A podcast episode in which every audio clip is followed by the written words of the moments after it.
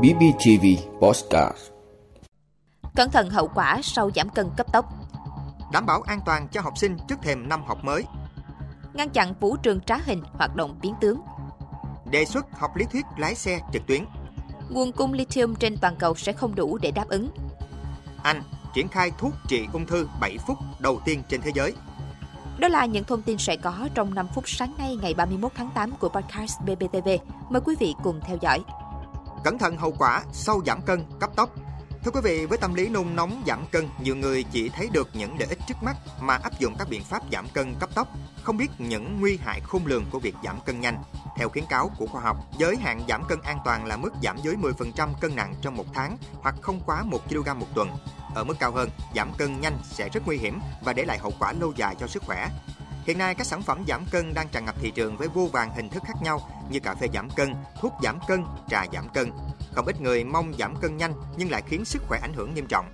Bên cạnh đó, nhiều biện pháp giảm cân cũng được chị em truyền tay nhau để áp dụng tại nhà với mong muốn có một thân hình đẹp như uống giấm, uống chanh, ăn keto, Eslin, Phó giáo sư tiến sĩ Nguyễn Anh Tuấn, Phó viện trưởng Viện Phẫu thuật Tiêu hóa Bệnh viện Trung ương Quân đội 108 cho biết, với tâm lý nôn nóng giảm cân, nhiều người chỉ thấy được những lợi ích trước mắt mà không để tâm đến những hậu quả về sau.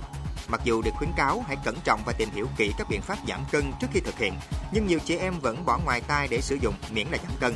Đây được xem là sự chấp nhận khá liều mạng bởi người dùng có thể mang những hậu quả đến suốt đời.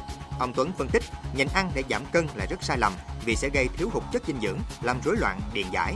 Nhịn ăn lâu dễ bị biến ăn, cơ thể suy kiệt, suy tim, suy hô hấp có thể dẫn tới tử vong.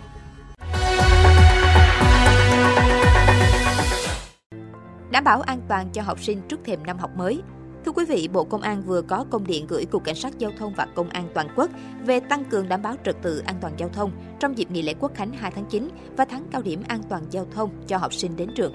Bộ Công an yêu cầu Cục Cảnh sát Giao thông và Công an các địa phương chủ động xây dựng phương án tổ chức giao thông an toàn thông suốt, nhất là trên tuyến, khu vực có nguy cơ cao xảy ra tai nạn giao thông, ung tắc giao thông, các trục chính ra vào Hà Nội và thành phố Hồ Chí Minh, cả tuyến quốc lộ, các đầu mối giao thông trọng điểm, các địa điểm du lịch, khu vui chơi giải trí, các bến tàu, nhà ga, các điểm đang thi công, kịp thời khắc phục sự cố, tai nạn, đặc biệt là trên những tuyến giao thông. Bên cạnh đó, phân công lực lượng tăng cường tuần tra kiểm soát tại khu vực các trường học để xử lý nghiêm học sinh sinh viên sử dụng xe mô tô, xe máy điện, xe đạp điện vi phạm luật giao thông đường bộ. Kiểm soát xử lý nghiêm phương tiện đường bộ, đường thủy, vận chuyển đưa đón học sinh không đảm bảo an toàn kỹ thuật và không đủ các trang thiết bị an toàn cần thiết.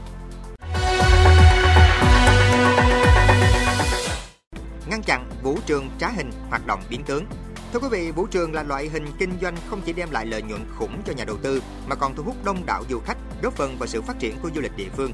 Tuy nhiên, lợi dụng kẽ hở trong hệ thống quy định của pháp luật, nhiều vũ trường trá hình đang ẩn mình sau lớp vỏ là cơ sở kinh doanh nhà hàng, đồ uống có cồn với các tên gọi hấp dẫn như pub, lounge và đang gia tăng hoạt động tiềm ẩn nhiều yếu tố gây mất an ninh trật tự. Sau khi hàng loạt cơ sở kinh doanh karaoke phải đóng cửa vì vướng mắc đối với các quy định phòng cháy chữa cháy hiện hành, một số cơ sở chọn rẽ hướng sang kinh doanh lounge. Vẫn là cơ sở vật chất cũ không đảm bảo tiêu chuẩn nhưng nay được khoác chiếc áo mới, dễ dàng hoạt động hơn.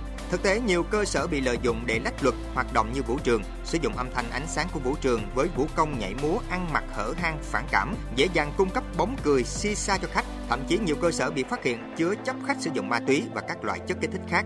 Việc quyết liệt kiểm tra, phát hiện xử lý hay tăng cường tuyên truyền tổ chức ký cam kết đã phần nào hạn chế các tiêu cực nảy sinh. Tuy nhiên, những giải pháp này dường như chưa thể giải quyết triệt để được vấn đề khi mà lợi nhuận khủng vẫn khiến nhiều cơ sở bất chấp vi phạm dù đã bị xử phạt nhiều lần để kiểm soát tốt tình hình, quản lý hoạt động của loại hình kinh doanh pub, clan cần sớm nghiên cứu, sớm ban hành các quy định pháp luật cụ thể đối với loại hình này. Mặt khác, cần nâng cao vai trò quản lý, kiểm soát, phòng ngừa các vi phạm, tuyên truyền định hướng tư tưởng, nhu cầu sử dụng phù hợp, đặc biệt là với giới trẻ, để loại hình dịch vụ này về đúng bản chất, đóng góp chung vào sự phát triển kinh tế xã hội tại địa phương. Đề xuất học lý thuyết lái xe trực tuyến. Thưa quý vị, Cục Đường bộ Việt Nam đề xuất học viên học lái xe có thể học trực tuyến phần lý thuyết thay vì đến lớp như hiện nay. Nội dung đào tạo cũng được tiết giảm. Đây là nội dung đang được Bộ Giao thông Vận tải xem xét sửa đổi tại thông tư số 12/2017. Cục Đường bộ Việt Nam cho rằng hiện nay việc học trực tuyến phù hợp với sự phát triển của khoa học công nghệ, tạo thuận lợi cho người dân. Tuy nhiên, luật giao thông đường bộ quy định học lý thuyết từ hạng B2 trở lên theo hình thức tập trung. Vì thế, quy định này cần được sửa cho phù hợp thực tế. Theo đó, phương án 1, giấy phép lái xe máy các hạng và hạng B1 đối với ô tô không kinh doanh vận tải sẽ không bắt buộc hình thức học tập trung. Các hạng B2, C, D, E và hạng F đối với xe con, xe tải kinh doanh vận tải, cơ sở đào tạo sẽ xây dựng chương trình đào tạo tập trung. Phương án thứ hai là cơ sở đào tạo xây dựng chương trình học lý thuyết kết hợp trực tiếp và học qua phần mềm trực tuyến với các hạng giấy phép lái xe.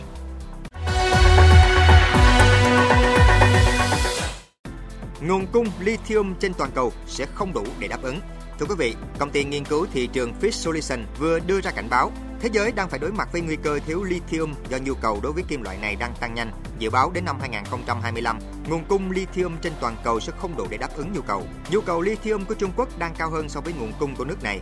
Ước tính trong giai đoạn 2023-2032, nhu cầu lithium cho xe điện của Trung Quốc hàng năm sẽ tăng trung bình 20,4%. Trong khi đó, theo dự báo của Deutsche Bank, đến cuối năm 2025, thế giới sẽ thiếu khoảng từ 40 đến 60 ngàn tấn lithium carbonate và đến cuối năm 2030, con số này sẽ tăng vọt lên 768.000 tấn. Hiện trên thế giới chỉ có 101 mỏ lithium, do đó một số chuyên gia dự báo về cuối thập kỷ này, chuỗi cung ứng pin toàn cầu sẽ thiếu lithium và tăng trưởng nguồn cung sẽ không thể theo kịp nhu cầu. Anh triển khai thuốc trị ung thư 7 phút đầu tiên trên thế giới. Thưa quý vị, Dịch vụ Y tế Quốc gia Anh NHS trở thành cơ quan y tế đầu tiên trên thế giới cung cấp thuốc điều trị cho bệnh nhân ung thư dưới hình thức đơn giản như một mũi tiêm vaccine bằng liệu pháp atezolizumab tiêm dưới da. Atezolizumab có thể được sử dụng rất thuận tiện bằng cách tiêm dưới da, đơn giản và chỉ mất khoảng 7 phút cho cả một quá trình từ chuẩn bị đến tiêm, rất nhanh gọn so với quy trình có thể kéo dài cả giờ của phương pháp truyền tĩnh mạch. Theo NHS England, trước đây Atezolizumab, còn gọi là Tecentriq, thường được truyền tĩnh mạch cho bệnh nhân vốn mất thời gian phức tạp hơn. Cơ quan này dự định cho phép phần lớn trong số 3.600 bệnh nhân điều trị bằng thuốc này ở Anh chuyển sang phương pháp tiêm dưới da. Riêng các bệnh nhân đang dùng thuốc này kết hợp với hóa trị liệu sẽ vẫn được áp dụng phương pháp truyền tĩnh mạch. Atezolizumab do công ty Genentech thuộc tập đoàn Roche sản xuất là thuốc trị ung thư bằng liệu pháp miễn dịch thế hệ mới, hiện đang được cung cấp cho các bệnh nhân mắc nhiều loại ung thư khác nhau, bao gồm ung thư phổi, vú, gan và bàng quang. Cảm ơn quý vị đã luôn ủng hộ các chương trình của Đài Phát thanh truyền hình và báo Bình Phước. Nếu có nhu cầu đăng thông tin quảng cáo ra vặt, quý khách hàng vui lòng liên hệ phòng dịch vụ quảng cáo phát hành số điện thoại 02713 887065. BBTV, vì bạn, mỗi ngày.